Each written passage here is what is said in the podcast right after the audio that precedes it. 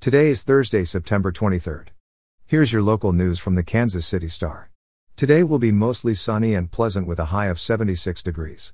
Here's today's top story Parents in the Park Hill School District are demanding accountability for the student or students behind a racist petition last week that they say was a call to bring back slavery. The school district has shared few specific details about the incident, which originated at Park Hill South High School last week. Nicole Kirby, a district spokeswoman, said Tuesday that the matter is considered a discipline incident and therefore the amount of information the district may share is limited, including the number of students involved or the exact details of what transpired. Kirby said, quote, We can't talk about specifics.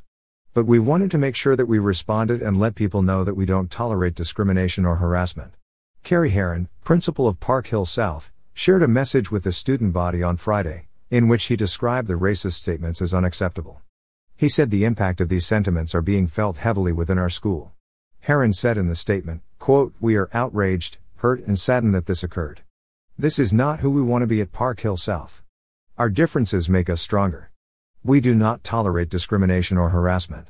Julie Stutterheim's 15 year old adopted daughter, who is Ethiopian, heard a vague announcement over the PA at Lead Innovation Studio, another high school in the Park Hill School District, on Monday about the incident at Park Hill South.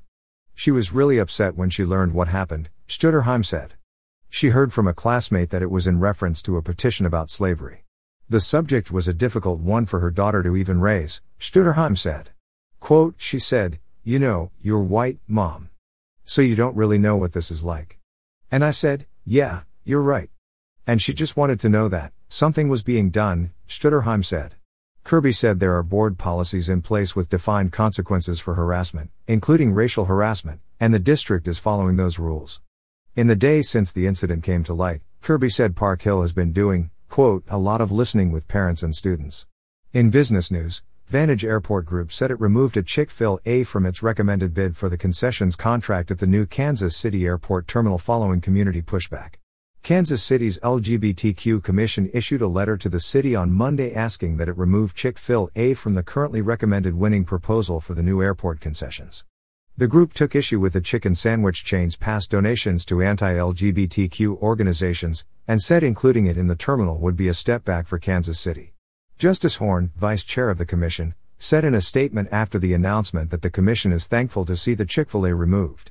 Horn wrote, Quote, We listened to the concerns of the community and it was clear that there was no appetite for a national chain like Chick fil A in the new KCI terminal.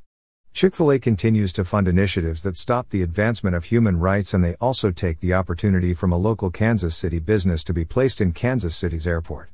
With this news, we look forward to seeing the community member and local business who now gets the opportunity to open up shop in the new KCI terminal. In coronavirus news, Attorneys for Jackson County argued Wednesday morning that they should be able to force Ray's Cafe in Blue Springs to close for failing to comply to the county's mask mandate. Meanwhile, the attorney for the cafe and its owner, Amanda Wolitz, argued the mandate is unlawful, saying the case is not about masks, the mandate or COVID 19, rather, it's about separation of powers. The arguments came during a hearing Wednesday at the Jackson County Courthouse in Independence. Jackson County Judge Jennifer Phillips said she will issue a ruling in the case by 5 p.m. Thursday. The dispute centers around Jackson County's current mask order that was reinstated in early August as the highly contagious Delta variant drove up cases and hospitalizations. In the following weeks, inspectors were sent to Ray's Cafe after receiving complaints that it was disregarding the mandate. A warning was issued on August 18. Citations were issued on August 27 and 28. The cafe's food permit was then revoked on September 3. Earlier this month, Jackson County officials sought a court order allowing it to permanently close the cafe, which is located in a strip center along Missouri 7 Highway. Officials accused the cafe and Wolitz of, quote, endangering the health, safety, and welfare of the community. Ray's Cafe and Wolitz are openly and directly failing to comply with the order aimed to curb the spread of COVID 19 through the community, the lawsuit alleges. Without court intervention, the cafe will continue to operate with flagrant disregard for the rules, county leaders contend. And finally, in education news, Pleasant Hill School Board member and business owner Ryan Vescovi died of COVID 19 on Friday at the age of 48. Tuesday night, his fellow board members held a moment of silence in honor of Vescovi, who was serving his third term.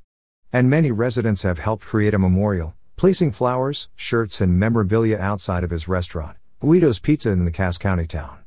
Signs placed outside of his business read, Fly High Ryan.